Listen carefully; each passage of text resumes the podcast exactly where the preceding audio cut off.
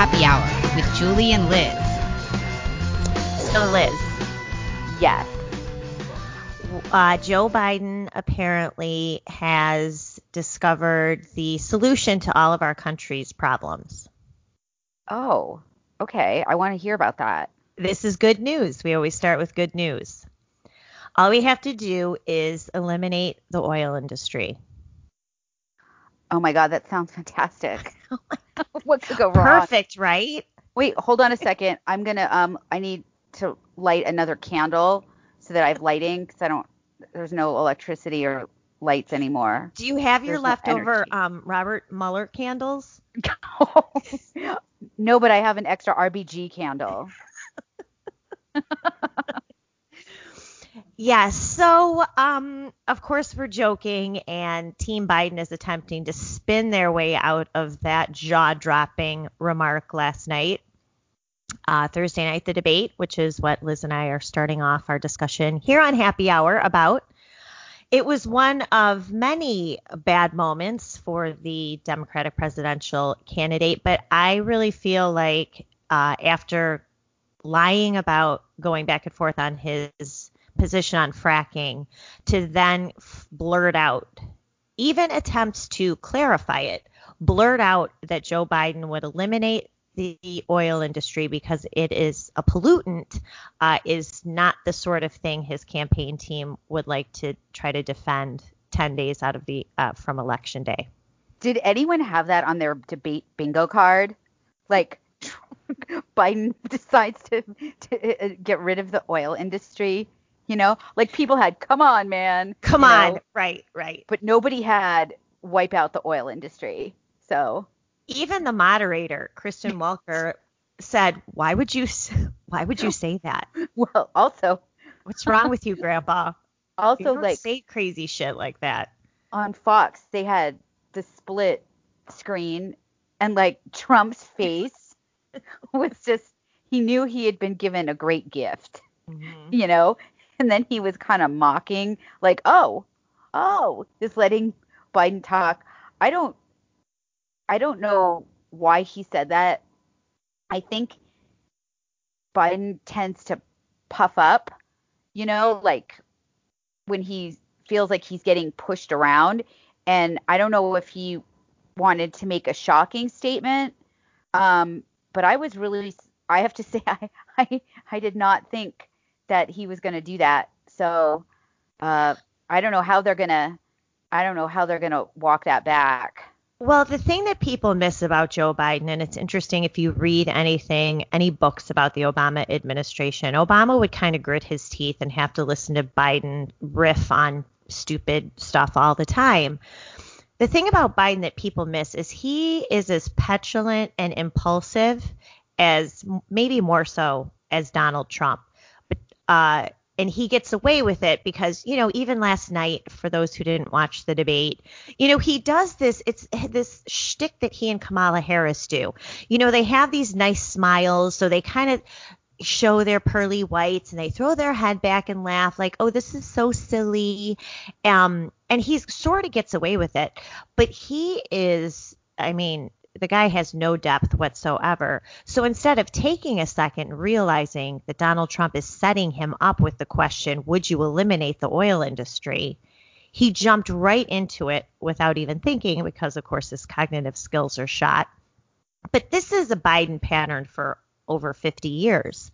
And it's going to be very hard for his team to try to walk that back, even though they're trying to spin it as even starting last night. I also want to point out that Biden didn't know that wind and solar are federally subsidized. Um, Heavily. Trump, Trump pointed that out. And right. I, I think we all remember when we think of su- subsidized solar, we think of Solyndra and the big mess that was Solyndra and these attempts to socially engineer, quote, alternative energy sources that don't aren't really effective. So um, I'm not. I, I find it odd that the, uh, from a political, politically strategic point of view, that that is such a niche segment of people that care about that kind of environmentalism. You know, the safe environmentalism, to say, where you check off the I'm an environmentalist box, is clean water, clean air. But then when you start talking about getting rid of electricity or oil or even fracking when you're trying to win, um, you know, the Rust Belt and, um, you know, other parts of the country where that's a huge industry. I mean, there's over one hundred thousand jobs in Pennsylvania related to that industry. By saying you're going to wipe it out when that's a critical state to win, it's just, I think it's another another example of Biden not being really that, and also not knowing what he thinks. Because if you know what you think on on things, see that that that's one big difference between Trump and Biden, is that when Trump talks, he is not spinning you. He is literally saying the things that he thinks. They may be wild, crazy, or ill-stated, but nobody has to tell Trump what his policies have to be. But mm-hmm. I think Biden is in an interesting situation because he needs the the the nut roots out there, and the nut roots are mm-hmm. nutty. But at the yeah. same time, he needs moderate, centrist people that consider themselves Democrats that don't like Trump. So he can't say things like, look, we're going to start having some rolling brownouts like California because for the environment, because a lot of people are going to be like, no. So I don't think Biden was that prepared in that sense, because he didn't, if he knew what his policies were, he wouldn't, he wouldn't have had a problem handling that. He would have just said what his policies were without fear. But I think that being a Democrat in this politically charged climate is pretty rough. And I think that raises a couple issues. Number one, I, I covered climate change a lot before I switched to politics first time. You cannot produce a windmill or a solar panel without oil byproducts or without the energy from fossil fuels to do that. You can't produce a windmill, a wind farm, off of energy from solar panels. It doesn't happen. Furthermore, all every single renewable energy source is backed up by fossil fuel energy. If you go to, say, Indiana and you look at all the, I I asked about this, these wind, you know, they have these windmills, wind farms on uh, farmland up and down I sixty-five in uh, in Indiana. They work about forty percent of the time. Otherwise, they're backed up by fossil fuel. There's a whole energy grid f- by fossil fuels that have to back up renewable energy sources. So that's a joke in and of itself. Doesn't it kill birds? Isn't that's like all the birds are flying into the windmills? Yes. So not only does it not work most of the time, it kills wildlife.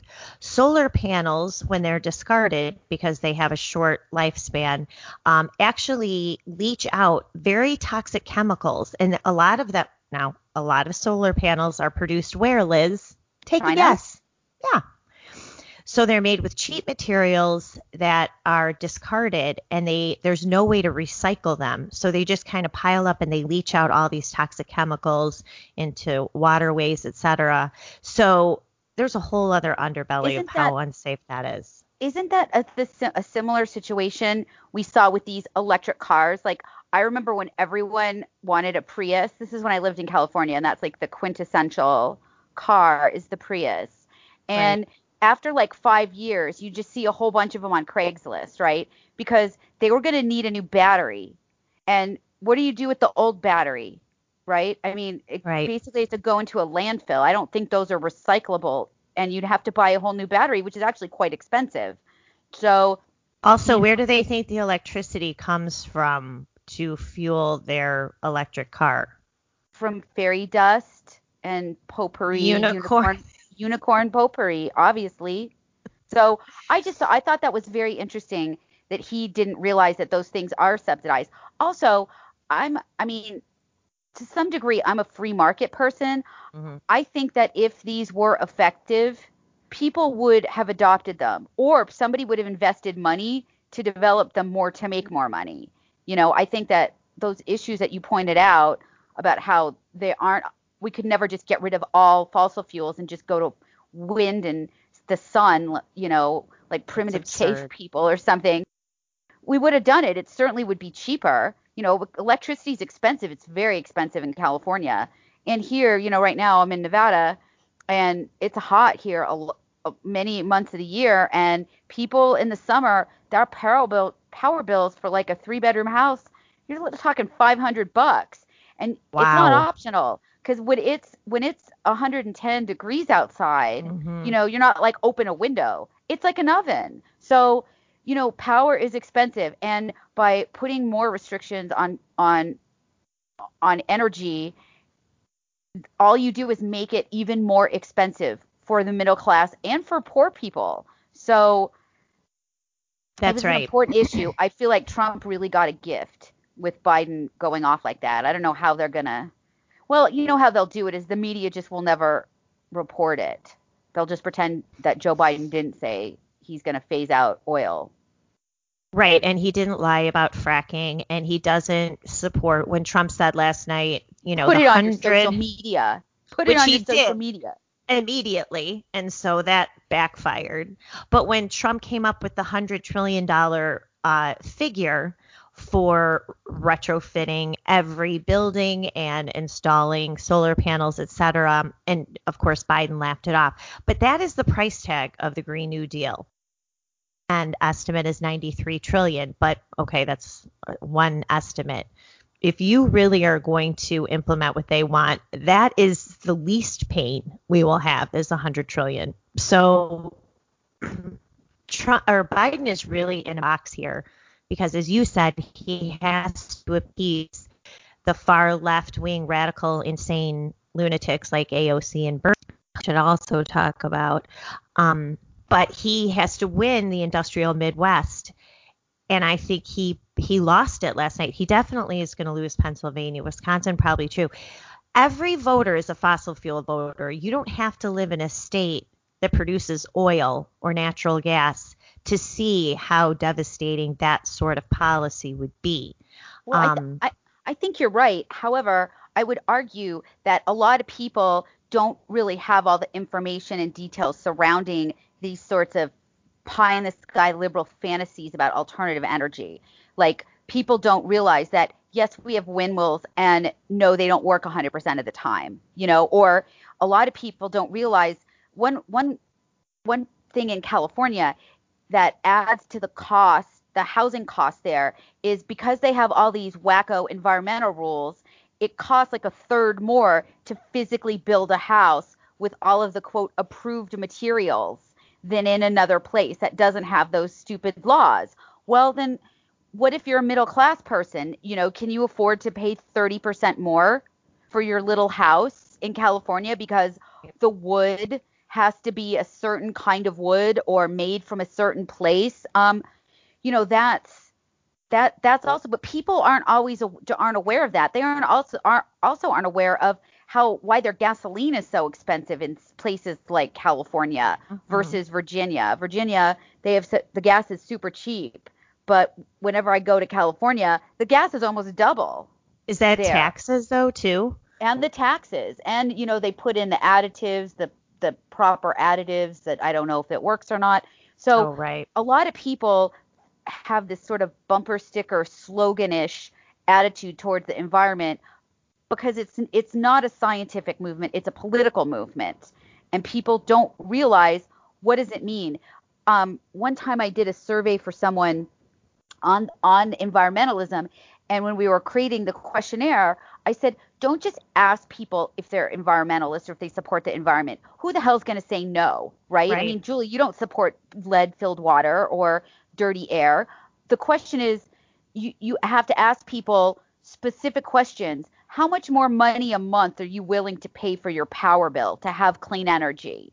two hundred dollars right. more a month? Um, what about turning off your refrigerator? Like, how many... You know, how many hours a day would you would you feel comfortable unplugging your freezer um, or taking actual or turning off air conditioning or heat? Those are specific actual um, things you'd have to give up if you were w- interested in walking the walk, so to speak. But a lot of people have no idea about the details, like, and how the one hundred trillion dollars is like the the least of the least of your problems, you know, under these plans. Also, no airplanes. I mean, come on. Come on, man. But, and this is kind of a good segue into the lockdown issue, because the lockdowns now, the devastation that it's inflicted on the airline industry, um, reduction, the reduction in energy use because all these businesses are shut down. Uh, that is the radical environmentalist dream. This is exactly what they want. Not the least of which to say has to be said, people dying, because the wacko environmentalists want fewer people on this planet. They always have. This goes back fifty years. They feel like too many people, they suck up the Earth's resources, you know, poor Mother Nature, Mother Earth, that's their god. So they want fewer people. This is why they've promoted all sorts of policies related to that. So when they hear about people dying in the third world because the first world is shut down, even older people dying, they don't care. This is what they want. And I'm not saying anything that most environmentalists haven't said on their own. They don't care if people live or die. So this whole lockdown is right up their alley. And this is why I think Trump was so strong in in opposing, in debating uh, Biden on reopening the country, because that will promote reopening the world, which is what we need. And I think if he ties all of this together, Biden wants more lockdowns, a national mask ma- mandate to keep the coronanoia going. Uh, he'll raise your taxes, ban fracking, try to eliminate the oil industry, institute the Green New Deal, reparation. I mean, you go down the list. That is an overwhelming platform that people have to confront. I mean, we're only ten days out, but that is the reality that Americans will face if if Biden and Harris are elected. Yeah, one thing I wish Trump had done a better job of, because he's never never done this, because he always knows he's going to get called on it, because it's like one of the media's favorite things to do is talk about how, um, you know, Trump basically killed all these people because he didn't do anything. Um, and then they start talking about stupid cosmetic things like the mask issue. Do people... Do people not realize that Trump doesn't have the authority to force everyone to wear a mask? Like, he he literally cannot do that. So whenever Biden talks about Trump doesn't have a coronavirus plan, well, what the hell is Biden's plan? Because we still don't know what it is after last night, did we? No, we didn't hear his plan. Basically sounded like Trump's plan. But even so, is Biden, he, he said, well, I would encourage people to wear masks. Oh, okay. Okay. All right. That, that'll do it. I mean. Well, plus, most Americans, the overwhelming majority of them, have been wearing masks and are wearing, have been wearing since February when this first started. Remember, you and I were joking about this, like in our group, little group chat, uh, people ordering masks last uh, eight months ago. A lot yeah. of people have already been wearing them. And what's funny is, in high lockdown, high mask wearing states, they're still seeing it should be gone in those states, right? If if the science worked, it should be totally eliminated in, say, a state like where I live in Illinois. It's not. And they're locking down again. So none of this makes any sense. But you're right. And that's what Trump kind of said to Biden last night is, well, your plan sounds an awful lot like my plan, but I already did my plan and he doesn't have one. And the stupidity of now he's cl- trying to clean up his mess again today, Biden. I didn't say it would shut down the country. I'd shut down the virus. That's well, impossible. I know, I saw that. That's, That's impossible. Gibberish.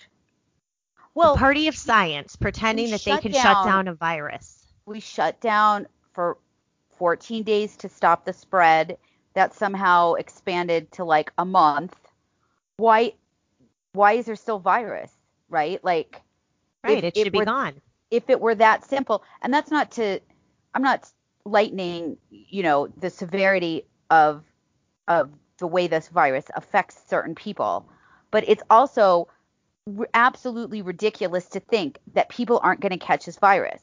The only thing you can do is to learn how to manage it and mitigate risk. I've always been so suspicious about this from the start because that was just never part of the conversation, right? The only option was to just shut down. It wasn't, well, what do we have to do to live with it without, you know, and do as little harm to people, their livelihoods, their mental health, their jobs, and so on. But that that was just never something we, we talked about. Instead, we were just like shutting down office places, gyms were closed down, restaurants were closed down. And I think some of the studies have shown most people get the virus from from within their home. It's oh, people right. that are around a lot. So this idea that if you are in a grocery store walking down the aisle, you're just going to get it. But that's what they make you think, right? Yes. Or even in a gym where, you know, you you could have a gym at half capacity and people can kind of stay away from each other. How are you how is this going to happen? How are you going to get it? I mean, it it's it's it's it's, it's ridiculous. Here's one thing, and there was this C D C study that came out. It wasn't a big study. I think it was about four hundred people, and they divided up people who, you know, got coronavirus versus in a control group. Um, so here's how they determine, and here's how they're manufacturing the restaurant bar um, a connection between coronavirus and infection. They will ask, Where okay, do you know somebody? Half of the people who got coronavirus said that they got it from either a family member in household or a friend. So that was the fifty percent were in the household, which we've known since the beginning. That's why Italy and China had, and places like Queens had such huge outbreaks, because you have a lot of family members living together in a small space.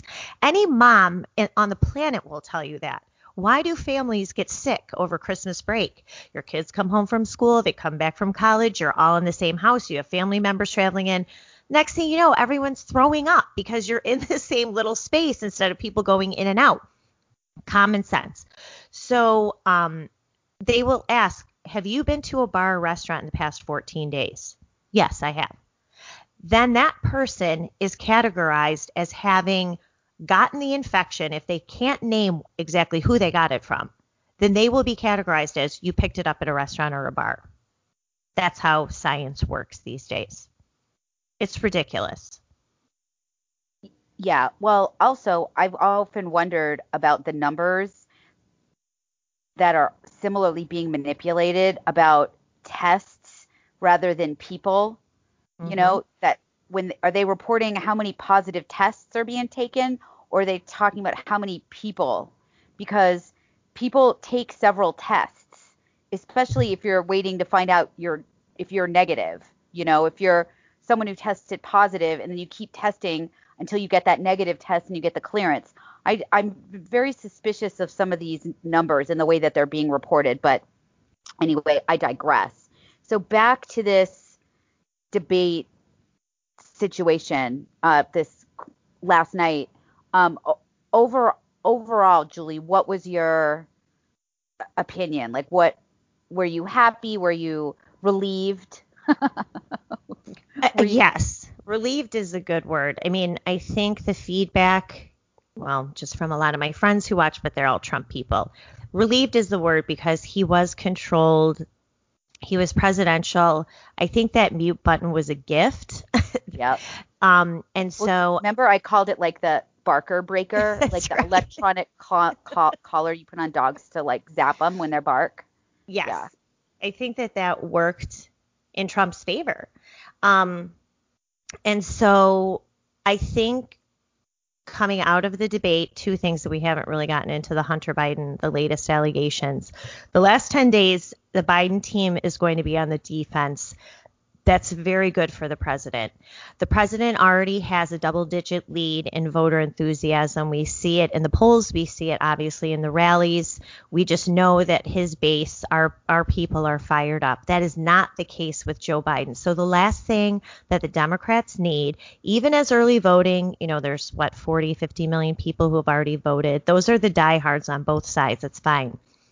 They need to get the undecided independents to the extent that they exist, they need those people. They need the minorities in, say, where President Obama was this week in Philadelphia. They need to drive those voters to the polls or to the mailbox. Being on the defensive the last ten days for your family's corruption and the crazy outlandish stuff that you said in a debate, that's not exactly, I think, where Team Biden thought they'd be right now. So do you, your thoughts? You, well, I I think the de- I was relieved. You know that ahead of time. I was like, I'm so nervous. I can't watch this.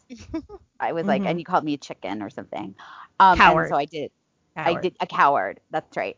And I did watch it. So I was generally pleased. I think that somebody had a serious come to Jesus talk with Trump and told him to like simmer the fuck down. Um, and so plus he he had the mute button hanging over him, and that image of him like ranting like a madman but no sound coming out is just like the optics on that would just not be good. So it definitely kept him in line. And I think overall he did a pretty good job. He was restrained. He was able to speak pretty well on on his on his issues. And like I mentioned earlier, I don't think Trump has ever changed his policy positions.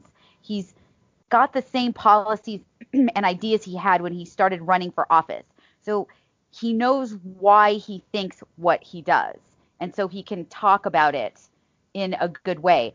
I, I really, one thing I was disappointed in, um, just to go back to the debate structure, um, I felt like the moderator kept down the discussion right as it was getting good.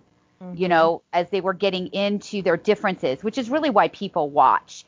If you're undecided, and I think there are probably fewer and fewer undecided voters at this point, you really want to see the contrast between the candidates.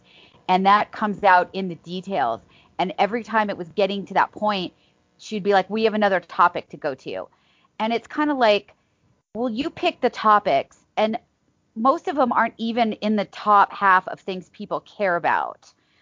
You know, it was the woke debate topics. So when mm-hmm. Trump was asked the Black Lives Matter question, and I was worried about how they were going to come after him on the race issue, because that's really one of the only two things they can go after him for. They like to do the race thing. I guess they think it helps them.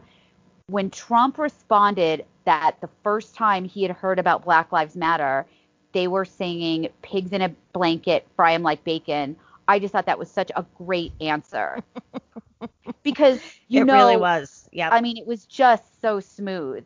You know, they, they want everyone to think this is about Black Lives Matters is about, you know, Breonna Taylor and George Floyd and other people who, you know, have questionable circumstances, I guess, surrounding their police interactions. But to remind people, these, this isn't about fixing a problem. Black Lives Matter is not a group about how to fix this problem. How do we work together to fix this problem? It is about something else entirely. So kind of recalling back Pigs mm-hmm. in a Blanket, Fry 'em Like Bacon. I just thought that was just a really disarming um, thing to do. And I think he handled it well because, you know, even though he did the Lincoln thing and then Biden called him Lincoln, and you kind of had to wonder, did Biden think he was Lincoln? Because, you know, I, that was so weird. I said to my husband, I said, did he just call Trump Lincoln? What just happened there? He's like, but also, I have no it idea. Wasn't even a malapropism. It was like, did he think he was Lincoln? Because you're just not sure with Joe these days. You know, he's not he's not at his best. So maybe he thought he was talking to Abraham Lincoln. We don't know. But Trump does have some legit cred on things he's done for the black community. If your interest is actually as stated, which is building wealth and helping the black community, if your interest is tearing down the America and the United States of America and the Constitution, well, that's a different thing. So for Trump to come out and say, I've given money, I've given more money to historically black colleges, I've pardoned all the people you put in jail because they had, you know, three three milligrams of cocaine residue on, you know, in their purse, or, you know, I thought it was great he brought up the super predator slur and his and the crime bill. you know, but if you're looking for someone who's actually delivered, I mean, Trump has a pretty impressive list of things that he's done. And to point out to Biden, do you remember when, when Biden threw Obama under the bus? Yes. Let's that talk was, about that. That was Joe with the poop in his pants at that point, right? Like he had pooped it. He had shit himself for sure. For him to say, well, I was just the vice president. And it he said that of, a few times. Oh, no, you didn't. That's no, going to be didn't. my new line in my household. When my girls complain, I'm going to say, I'm just the vice president. Oh, we'll, we'll see the president. Um, it was uh, it's uh, interesting how much the nineteen ninety-four crime bill is working against Joe Biden and the black community. It's it's a major deal. And every time yep. you see black voters, and there was an interesting just interview with three black women by an M S N B C reporter. I think, where were they, Liz? Georgia? Oh, Georgia. Somewhere. They were in Atlanta. And they were very forthcoming. They were obviously not on Biden's side uh, or on Trump's side necessarily, but each one of them brought up the consequences of that bill. They also very clearly saw Biden's cynical move in uh, naming Kamala Harris as his running mate. The one woman said the funniest line, oh, yeah, she's going to what? Do her black lady magic on us? That, that's not going to work. It was really funny. So I would say that this election, and thanks to, we have to give credit to a lot of, to the people who have made a difference in trying to bring attention to the black community about how they've been betrayed by the Democratic Party. And the, the number one person is Candace Owens. She deserves a lot of credit for what she's done. Um, not only is she popular, is she making progress? My college daughter said the two people, two conservatives who college kids listen to are Ben Shapiro and Candace Owens. So I think that she no, has. Candace is such a great spokesperson, too. She I is. mean, it's very rare. I mean, in this industry, I'm using air quotes, in the right wing industry, I guess, you have so many like wannabe superstars and pundits who are like, you know, nineteen, but think they're super smart and should have a Fox News contributorship. They're so important and they have important things to say. But Candace Owen is is extremely smart, articulate, and she's an excellent spokesperson. And she's also fearless, which, you know, so yeah. many people are cowed by our idiot can- cancel culture these days. But she's very brave. And so she has done a great job of that. And also, you know, when she kind of hooked up with Kanye, too, um, I think that even helped propel her further. And the left just hates her guts. So you know how effective that she is. And back to that crime bill, mm-hmm. I mean, Joe's excuse was that all the senators agreed to it, including the Congressional Black Caucus. And it was like, oh, okay. Meanwhile, people are still in prison for that, you know, for, for mm-hmm. nonviolent stupid offenses. Um, what I can't remember the name, Johnson, Anna Marie Johnson, who Trump uh, commuted her sentence. Obama would have nothing to do with her. They tried to get Obama to pay attention mm. to her, to, her too. She had like a very small amount of marijuana on her, didn't she? I mean, this wasn't a drug kingpin.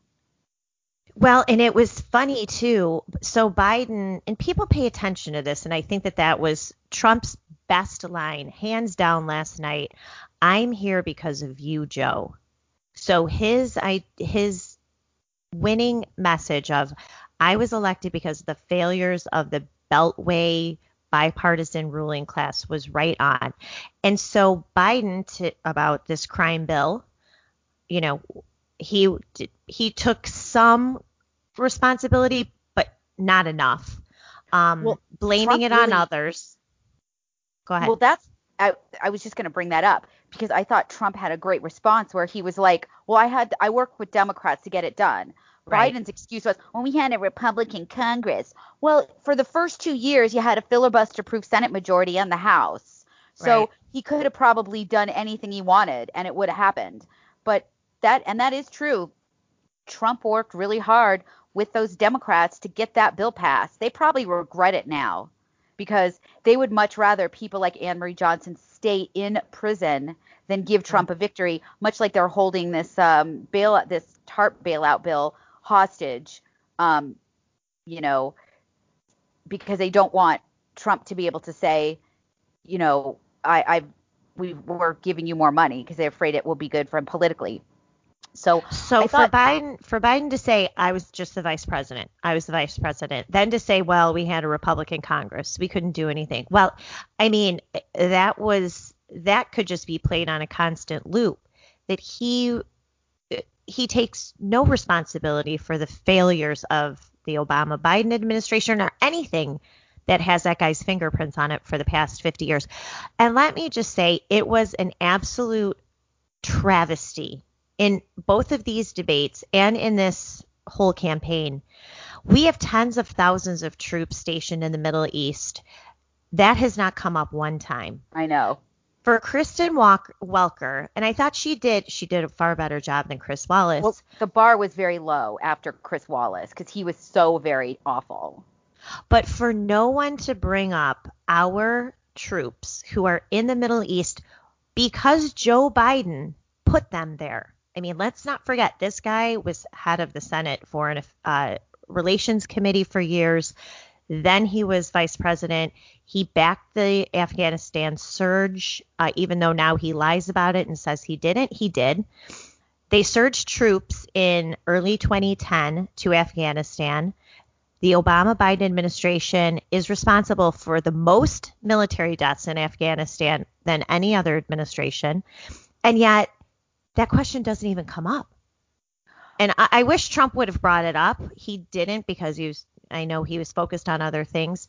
But what a what a tragedy for our country that we have troops over there. No one's paying attention to. We're, we don't even talk about it. And when Trump says he wants to bring them back, I love this this week. Trump says he wants to bring back military people say, well, we need a we need a good exit plan. nineteen years. Yeah. nineteen years. Well, I think I agree with you. And I think that that's part of the bigger issue that falls on the Presidential Debate Commission and the moderator, who traditionally the third debate is about foreign policy. And especially now with Trump, I think the Trump foreign policy is so much different than the typical foreign policy. It's all the more important to have that discussion. You know, think about our posture towards the rest of the world now under Trump. It's so different than it was under Obama and under George W. Bush, because they're kind of in the same, you know, they're in the same globalist club. So to not talk about that is, it is in fact a travesty to the voter. But even, but even worse, it was done because Trump has been so successful that they didn't want to showcase his successes there. And they he didn't and they didn't want to watch Joe Biden try and defend the previous policy policies of the globalists, you know, against a successful Trump. We I mean, we did a little bit with Kim Jong-un, right? I mean, Trump made a point. Well, we're not in a war with them, are we? You know, right. We're not. That, and that was huge. Yeah, we're not in a war with them. And we, you know, Biden tried to make it out like Trump got out of NATO or abandoned the people in NATO. But Trump's like, they're paying one hundred billion dollars more. Why is the U S paying for NATO? Why are they paying for NATO? Meanwhile, Germany is working with Russia to get energy from from their pipeline. So how frightened are they of Germany that, that the United States has to do the heavy lifting? But, you know, those are things that should have been discussed in in greater depth. And But because Trump has been so successful and all of the predictions, remember all the predictions? We were going to be at war with Iran after we killed Soleimani. What happened That's with right. that? Right. Nothing. World then we war were going to um, – what about Syria? Remember when everyone was getting slaughtered in Syria because Trump pulled out our troops? What happened with that? Right. Nothing. You know? Also, remember when um, Trump moved the embassy to Jerusalem and we were told literally World War Three was going to happen in twenty-five seconds? What happened with that? Where's right. that? Right. We have peace treaties now among other countries in Israel because Trump was like, hey, Palestinians, you don't want to come to the table? Get fucked. And he went and started making deals with other people. So that and that to me is even more disturbing than the voters missing out on such an important thing, which is the reason why they're missing out on it. They're missing out because they do not want to give Trump the, the to take the W. They don't want him to take a win. And that is just disgusting. So enough about the debate. Now yes. We're going to go on to my new favorite thing ever, which is this cornucopia laptop of grift that belongs the to laptop Hunter, from hell. The the, gr- the grift grifting laptop that has surfaced. Um, uh, Liz, I'm sorry, we do not spread Russian disinformation oh, okay. on the Happy Hour podcast. All right, we'll just move to previously recorded content. No. Um, yeah, so there's so many things to talk about with this. It's so unbelievable what we've witnessed in the last week. Can you believe it's only been a week? It's like it's been a year with all of the things that are surrounding this laptop. So do you want to summarize, Julie? Uh, the Bidens so a are, or the Clintons are jealous at how corrupt the Biden family is. Yeah. I, I mean, the Biden family makes the Clintons look like who? Oh, man. Jimmy right? Carter. I'm trying well, to get, yes. I do think the Clintons were running like an aspirational um, scam that the Bidens used as like a blueprint. Um, but basic in, in a nutshell, a computer repair, some poor computer repair dude in Delaware was given hard drives and a laptop of Hunter Biden for repair. We talked just a, this was just breaking last week, and we yeah, talked we a bit did, about it on, on the show, yeah. just a little bit. And then Hunter Biden disappeared. He, we have a signature. There is a signature of him giving the laptop and the, his electronics to this this repair company. And saying, you know, he had to come get it in ninety days. And then Hunter Biden didn't come back. And apparently the repairman saw some stuff on there that scared him. So he called the feds. To say the least. To say the least. He called the feds. And he gave a copy of the hard drive to Rudy. And the F. So the F B I has had this laptop mm-hmm. since last December. So almost a year. And Rudy has also had it. And on the laptop is just, mm. I don't want to talk about the illegal pictures, that the pictures that may or may not be illegal and exploitative. So we'll just let law enforcement handle that. I've heard yeah. there's some skeevy stuff on there, but there's a lot of email and a lot of communication with Hunter Biden and his partners about all of these cons basically being run in the name of business deals with foreign countries, almost all of whom are hostilely postured toward the United States. And included in those deals was Papa Joe, also known as the big guy. Do you think if yes. God, if he wins, will that be a Secret Service name? The big guy? Oh, my God, or, please. It has to be. Also known as the chairman, and how he was getting a cut of these deals. And really, anyone who's intellectually honest about this and considers what does Hunter Biden bring to a new company? Like, let's say Julie and I decide we're going to start a company and it's called Happy Hour Incorporated. Mm-hmm. And what what will Julie bring to the company and what will Liz bring to the company? We all bring something to a business, whether it's sweat equity, whether it's capital investment, whether it's network, you know, contacts, or perhaps influence. So Hunter Biden offers nothing of value except the fact that his father was the vice president of the United States. That's it. He has no skills. And in these emails, it becomes very apparent that he wants a lot of money, and he doesn't. The other business partners discussed how basically what he brings is, quote, the Biden family, like mm-hmm. the Corleones or something, you know? So, yeah. And it gets well, worse beca- because the media will not cover it. Right. Even Twitter censored it. I think, isn't the New York Post who yes. published the first article? They are still banned from Twitter. They are, yes. And the prestige media of blue check marks and diplomas from Columbia Journalism School, they are also not interested in investigating, which is literally their fucking job. You know, they're like, it's unverified. And it's like, right, do you want to verify it? But it's actually not unverified. I mean, at first, everyone was waiting for the Biden family to come out and say, this is not their laptop. This isn't Hunter's laptop. You know, this is not, this is you know, bullshit, whatever. Mm-hmm. But they never did. Instead, they said that it was Russia, the Russians. But we'll get back to that in a second.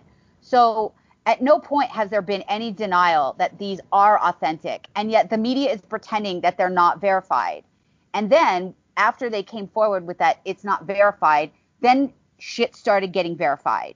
So one thing that the media hasn't talked about, because they're totally in the bag for Biden, is the fact that two of Hunter's business associates, one of them is in jail, and right. another one is about to go to jail for right. their skeevy business dealings. One of those people has turned over all his communications to Peter Schweitzer, um, who also broke a bunch of this story, and their the email match up. In other words, this isn't a bunch of fake email put on a laptop, because other parties named on the email also have produced copies. And then yesterday, in an amazing feat, one mm-hmm. of the four, one of the marks, I guess I want to call him a mark, um, who was supposed to be C E O of a company that they were forming together with China, which I should add started in twenty fifteen when Biden was still the vice president. This guy came in to be C E O and obviously smelled what was going on, that this was not kosher. And this was, like, as he said, Hunter Biden's piggyback. And he came out, also turned over a bunch of communications, and came out and said, oh, yeah, the big guy is Hunter, is Joe Biden. And I was told not to put his name in writing so nobody would know. I mean, just revealed uh, I, I, this is everything it seems like it is and worse. And the media is still not covering it. They're pretending it's Russian disinformation. And that's what Joe Biden did last night in the debate. So, Julie, do you think this is going to work? I think it already is working. And I think the big tech censorship of it and the media's refusal to cover it, number one, just gins up Trump's base, because this just goes back to every sore point that we've had for five years and how the media will run with any fake story, any unsourced allegation to use against Trump. But here you have proof. And to your point, now it's been substantiated. So now it goes beyond the laptop. You have Tony Bobulinski, uh, who is, as you just pointed out, was one of Hunter Biden's business partners. He has turned over all of his devices to the F B I. He gave a brief press conference yesterday confirming that, yes, of course, Joe Biden talked to his family members about their business dealings. If you want to call them business dealings, it was pay to play, pure and simple. Because let's back up really quick. The China allegations, the allegations of this business deal that was set up with China was in twenty seventeen. But it started Ironic- in twenty fifteen. They started. Right. But the ones that they were ta- the ones he was talking about. Right. The, right. twenty seventeen. That's when it fell apart. Right. Right. Right. So but that meeting that Tony Bobulinski, I, I'm probably saying his name wrong, um, was referring to, and that the Federalists have the texts and emails about, that that was in May of twenty seventeen, the same month that Joe Biden announced his PAC, his presidential PAC. So Hunter Biden was used as a pass through, right? He is like the uh, he's like the Perkins Coie, right, of yeah. the whole operation. So he's he's just the cracked up loser, ne'er-do-well, damaged kid who is the pass-through between Joe Biden's international connections and enriching Joe Biden's family. So that is what has been confirmed. Now, unrelated to the material on the laptop, so the media and big tech ignoring this or censoring it or spinning or whatever they're trying to do only uh, highlights the story. I'm not even sure how much, I mean, the post information material would have gotten a lot of attention last week, but the fact that big tech censored it brought your average person to, like, hey, what, what are they doing? Why are they trying to hide this? Americans want, most Americans want a fair fight. This is not a fair fight, and it hasn't been a fair fight. And now to cover this information up right before an election of potentially improvable corruption by the guy who wants to be the next president, I think you're just your average American is going to find very insulting and inimical to the whole electoral process. I just think it backfires in a big way. I think so, too, especially because it keeps getting worse. And one reason that the Bidens aren't coming out and making a statement, like st- making a concrete statement, because Biden did try to say it was Russian disinformation, but also didn't say that's not Hunter's laptop. He doesn't know how to use a computer. Or he never had a laptop, or, you know, whatever, some something that would suggest that this may not be, you know, what it seems to be. Is that, um, oh, I just lost my train of thought and I had a brilliant. Oh, I hate I when had that a happens. Senior moment. Um, is that, oh, right. So they can't come out and say anything because they don't know what what is out there. They don't, he probably can't remember what's on that laptop. No. So what's he no. going to, what are they supposed to deny? Because the minute, I mean, Rudy Smart, the way this is being dripped out is to let, you know, is to, is a rope-a-dope, right? Let them come out and get all righteously indignant, and then all of a sudden, boom, drop it, you know, drop another thing. So they really are not in a good position. And now that um, one of Hunter's business partners, the one that's in mm-hmm. prison, has turned over all his comms, and this, I can't pronounce, how do you how do you pronounce his last name? Bobulinski? Bobulinski. Bobulinski is an interesting character. Now, I hope he's clean because he's about to be ruined. Oh, but he is, the poor guy. This guy is a career Navy yeah. veteran. Yeah. He he went to West Point. Is that right? He's a Democrat. He's donated some a few a few a small amount of money, but it was to Democrats. But he's mad because the Bidens fucked him, and this mm-hmm. is why he's mad, because his name was smeared. If you read through the text messages and the emails, you can see that this guy, he's legit. He was brought into this company, and then all of a sudden he's learning that Hunter Biden's going to be making more money than him and also isn't doing anything. So he figures out pretty quick that this isn't, in fact, not a legitimate business that's going to do international things. And I'm also, I'm just not clear on what they were doing for any of the numerous projects they were involved in, like what their deliverables were, but that's fine. And so, well, what was they, his deliverable for Burisma? Made well, four, they made four million bucks off of that Shokin, deal. Shokin's getting fired, um, right? So anyway, so this poor gentleman, his name is all over these emails of what looks like a really shifty situation. So he comes out and further explains that they split up and they ended up not doing business together because they were supposed to get a ten million dollars deposit from the Ch- from Ch- from China, from these Chinese state actors, and Hunter wanted it to go into like another bank account, like not the business bank account. I mean, that is so illegal. And also, imagine if your name is on corporate documentation, and God forbid you have some federal authorities looking over your shoulder because you know you are doing business with a foreign company, and they're like, "Where's five million dollars? Where'd it go? Who do you think's going to go down for that?" Well, that dude that's in prison right now, and Devin Archer, who's on his way to prison, but not the not the Biden kid. So he's and where of- is he? Where is Hunter? Can you imagine? I mean, this no, is such no a idea. It's such a futile exercise. But if this he's were Trump on, kid, like Tinder or something, looking for hookups. But the media, there's not one journalist trying to track this ne'er-do-well down. We don't even know where he is. Last we heard, he was in Beverly Hills with, you know, he was a painter, an artist, cruising around in a Lambo or something. I don't even know. But no one has even tried to locate this guy. And it's just the, the double standard. I think people are just, even people not necessarily on our side, you know, hardcore, uh, I wouldn't call us hardcore Trump people, but people on our side, even regular people, see this as so hypocritical. Um, I do love that Sean Hannity has a reporter parked outside of the Bidens. Oh, that's hilarious. But he's the only one. We, and this is not surprising. Barack Obama in four years has not faced one question, not one, about what his F B I did in twenty sixteen. Not one question about his D O J, his F B I, his C I A, not one. So, of course, well, they're going to continue. Biden.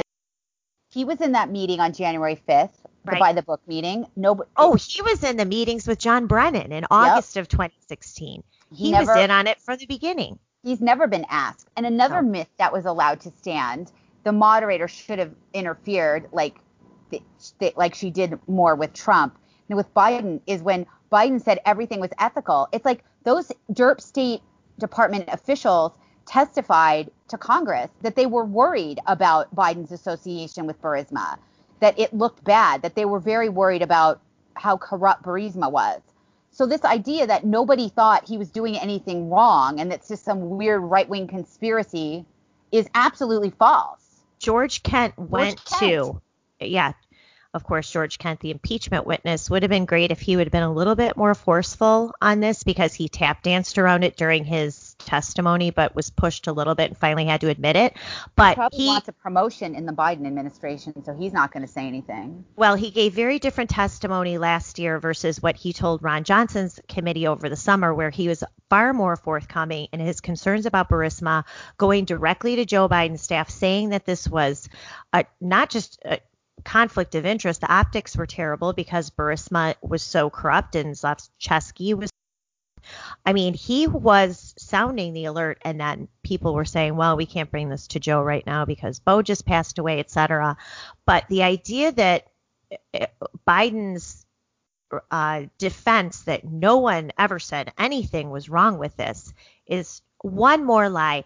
That guy is a chronic liar. Watching him lie repeatedly during the debate last night, over and over, plus his sick, twisted way of exploiting people's deaths, this whole comment about sitting around the dining room table looking at an empty chair. It's just, it's, there's no bottom to these people. Rolling around in the bed. He he said that twice, right, by the way, which is Ew. Ew. really kind of weird. But rolling over in the bed and reaching for someone who's not there. And don't forget, this is going to be a really dark winter, Julie. Horrible. A really dark winter. Who wants this wet blanket in the presidency? You know, I mean, this it's is a dark winter presidency. It's dark because our fossil fuels will be gone. Everyone will be dying of COVID. Literally dark. Yes, it's literally, literally going to be dark. Uh-oh. I feel an article idea after that we one. We call him the dark winter soldier, like that, like John Kerry. Pony soldier. The dark pony, winter yeah. pony soldier. Dark winter pony soldier. Um, oh my gosh. Well, All I right. expect there to be more developments on this story, um, which is just absolutely bananas. Um, the Senate is investigating, and now there have been calls for a special counsel. We'll see if that happens. I think there should absolutely be a special counsel if Trump wins again. Obviously, there's no they can appoint a special counsel for like one minute if Biden wins, because that'll never. They def he definitely should. They in fact, why not just appoint one now? Because and then make him get rid of it and make exactly. him get rid of it. No, we're going to have all kinds of legislation and ads protect the special counsel. I mean, we had to listen to that for two. We have years. a blueprint already from our good friends at the Lincoln crowd or whatever. Lincoln Project. Project. You mean who, the mullahs? Uh, the mullahs at the Lincoln Project. Who we Project. learned that were working with Iran to um, you know, spread some disinformation. So we also heard that. That didn't get corrected either last night um, when that the Democrats are claiming now that when John Radcliffe and the the evil, wicked Christopher Wray came out to hold a press conference last week and say that there are foreign countries trying to interfere in our election. The, the Democrats are claiming that it's just political lies to help Trump, because it turns out that the foreign actors are trying to hurt Trump, which is really interesting because a lot of these people shit their pants because the Obama-Biden administration refused to talk about foreign election interference during the twenty sixteen election because they thought Hillary's going to win and they didn't want to make it her look, de, you know, make, delegitimize her. So now the Trump, the Trump administration is being pretty candid and saying, hey, we know this is going on. This is what they're doing. Uh, they, the Iranians spoofed emails from a group called the Poor Boys. Mm-hmm. Did you catch Joe Biden say that? The Proud I did. Boys. That was that awesome. Was hilarious. And they were doing it to design to hurt Trump. And and that's something that could have been called out last night, because I think uh, when Biden played the Russians are afraid of him because they don't want him to win, the moderator could have said, hey, well, the F B I just came out and said that the Russians are trying to hurt Trump. So, you know, you're wrong. But, of course, that never that never happened. So anyway, so much is going on. Mm-hmm. Um, thank you for spending this hour with us. We'll be back next week. Have a great weekend. Thanks for listening to Happy Hour with Julie and Liz. We'll see you next week.